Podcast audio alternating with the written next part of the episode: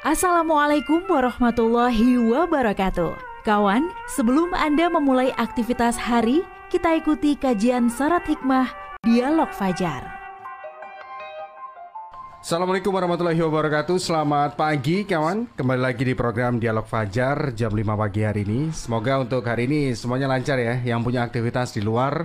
Harapannya bisa sesuai dengan rencana. Seperti biasa saya sudah bersama dengan Ustadz Mim Saiful Hadi Kawan-kawan dari pesantren Al-Quran Nurul Falah Surabaya Kita sama-sama Assalamualaikum Ustadz Waalaikumsalam warahmatullahi wabarakatuh Alhamdulillah ini pertama kali kita ketemu iya, Ustaz ya luar biasa. Senang sekali saya ini kenalan sama Mas Abdi. Ya, itu dia jauh-jauh dari Batu ke Surabaya. Semoga tetap berlanjut Ustaz ya. Amin, amin, amin insya Allah. Nah, insya Allah. Dan memang kalau temanya pada pagi hari ini adalah tentang eh, orang-orang uh, para perusak kehidupan. Cukup hmm. unik karena biasa yang kita obrolkan adalah orang-orang yang uh, selalu berbaik, uh, selalu berbuat kebaikan gitu ya. Yeah. Tapi sa uh, saat ini kita coba untuk berbalik arah, uh -uh. yaitu membahas tentang orang-orang para perusak kehidupan. Nah, ini seperti apa pandangan dari Islam? Monggo, Ustadz Ben. Baik, terima kasih Mas Abi, terima kasih kawan-kawan semuanya. Pujian syukur marilah kita panjatkan selalu dan selalu sepanjang ya. waktu, setiap saat rasa syukur kita kita jaga saya bisa bertemu dengan Mas Abi yang gak panteng loh yang belum pernah tahu ini Mas Abi ini gagah ganteng ya. Yang gemuk ya, Oh enggak enggak. Seger. ya.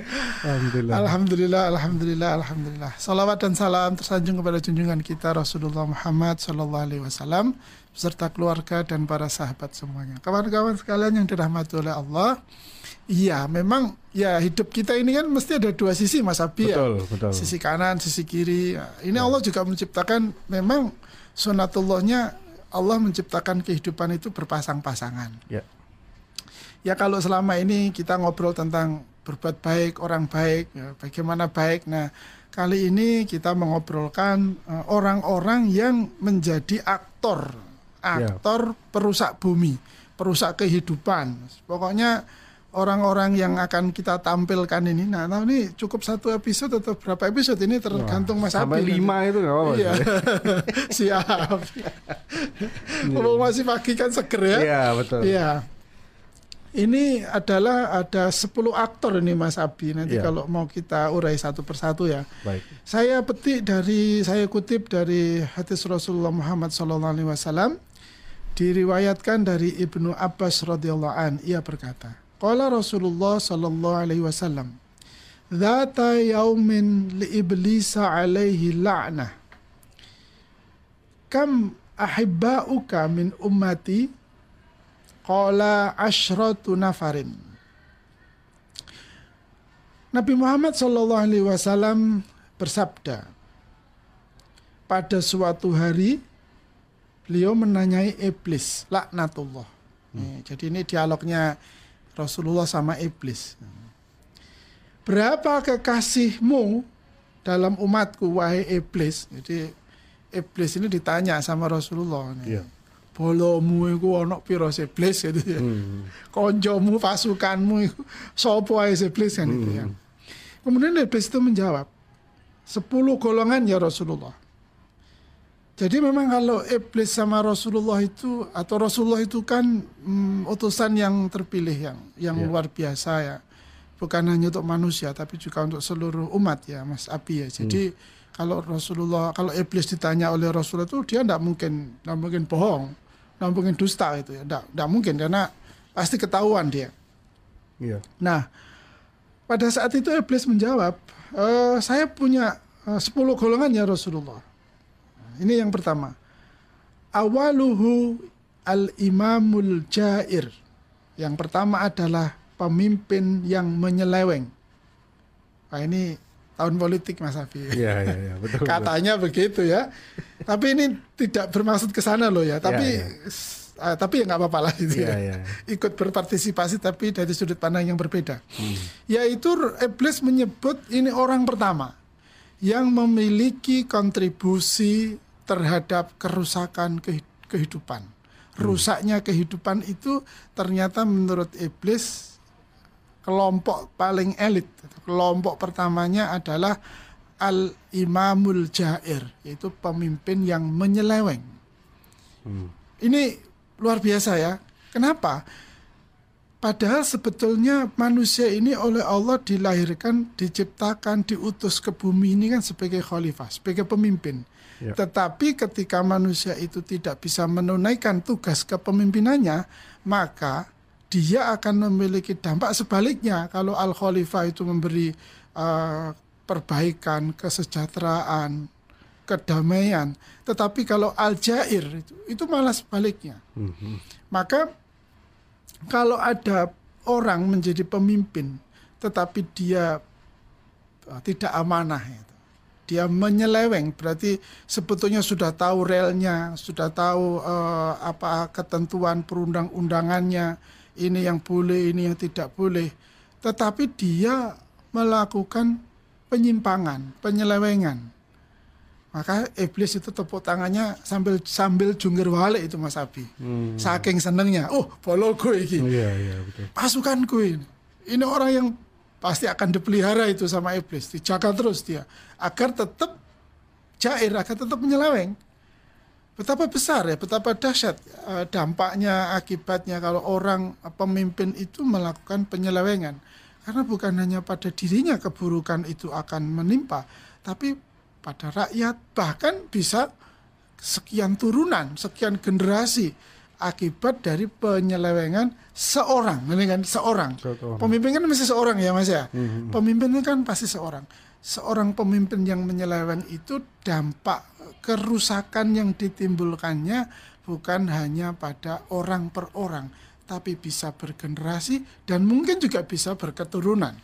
Kita bisa baca sejarah banyak ya contoh-contoh sejarah dalam kehidupan Betul. kita ini. Terus kita sebut mana pemimpin yang paling jahat, paling biadab, paling kejam. Dampaknya kan sampai hari ini. Hmm. Masih dicatat oleh sejarah, masih dikenang keburukannya. Kemudian di satu kelompok menimbulkan rasa dendam. Kemudian di kelompok yang lain menyimpan juga rasa sakit hati. Sehingga apa perasaan bermusuhannya berkepanjangan. Mengapa bisa terjadi? Hmm. Karena pemimpinnya melakukan penyelewengan berarti dia tidak amanah. Pemimpin-pemimpin yang jair ini akan menimbulkan kerusakan yang sangat besar. Maka ya catatan pentingnya jangan sampai ada orang menjadi pemimpin kok dia menyeleweng. Hmm. Atau kalau kita memilih pemimpin suatu saat, jangan memilih pemimpin yang berpotensi menimbulkan atau melakukan penyelewengan. Mana bisa tahu sebelumnya? Ya tentu tidak tahu sebelumnya Mas Abia. Yeah. Tetapi sebagai uh, para rakyat, sebagai umat, sebagai kaum, kita bisa melihat, bisa um, karena ini pusat uh, sumber informasi kita juga sekarang sudah sangat banyak, ya kita bisa uh, apa, menajamkan literasi kita ya, sehingga kita bisa memiliki daya kritis. Agar pemimpin-pemimpin yang muncul, yang lahir, ini pemimpin tidak hanya di level presiden loh Mas Abi ya. ya. Pemimpin RT bahkan kita sebagai pemimpin keluarga Mas Abi. Kita sebagai pemimpin keluarga, saya sebagai ayah, saya sebagai suami, jangan menjadi suami, jangan menjadi ayah yang nyeleweng. Kan itu. Betul. Harusnya begitu. Betul. Itu kan pesan yang sederhana tapi katanya berat. Nah, Mau tapi uh, umatnya juga harus mengingatkan nggak sih Ustadz kalau untuk yang begini? Iya ya, pasti. Jadi uh, hmm. ayahnya mungkin atau pemimpinnya yang ya. uh, kurang lurus, hmm. berarti otomatis rakyatnya pun juga harus mengingatkan. Itu perlu ya Ustadz? Ya? Oh benar, benar, benar. Hmm. Tentu kewajiban kita sebagai rakyat, sebagai kalau kita di dalam keluarga misalnya ya, ya Mas ya, ya kalau uh, ayah atau uh, para istri kepada suami atau hmm anak kepada orang tua tentu pasti mengingatkan. Nah, ini ada yang menarik, ini ada yang menarik. Kisah yang luar biasa, yeah. Ya. uh, cucunya Rasulullah Hasan sama Husain radhiyallahu anhu itu suatu ketika melihat orang tua melakukan kesalahan dalam berwudu. Nah itu. Mm -hmm. Kan tidak mungkin orang tua diingatkan, Pak salah Pak. Yeah, yeah, betul, betul. Gak bisa wudu. yeah, yeah. Kan tidak begitu kan pasti. Uh. Nah, apa yang dilakukan oleh Hasan dan Husain? Dia pura-pura bertengkar di depan di hadapan atau di dekatnya orang tua itu yeah. tentang wudhu kamu salah kamu yang salah gitu kan uh. kamu yang benar enggak aku yang benar kan itu nah pertengkaran itu diamati oleh si orang tua itu ya, hmm. ya orang tua itu mengamati pertengkaran apa sih yang dipertengkarkan nah, kemudian Hasan sama Husain radhiyallahu ini bertanya kepada Pak Tua. Pak Tua sekarang jadi hakimnya, gitu ya. Hmm. Mana yang benar, saya atau dia, gitu ya. Hmm. Utunya, gitu. Hmm. Utuh saya atau utuhnya dia yang benar. Begitu Pak Tua ini melihat uh, kedua bocah itu berwudu, kemudian dia baru sadar, ya Allah, aku diingatkan sama anak ini.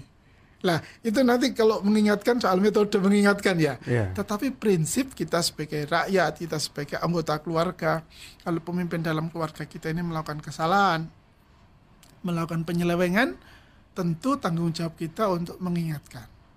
Ini ini uh, sesuatu keniscayaan, suatu keniscayaan.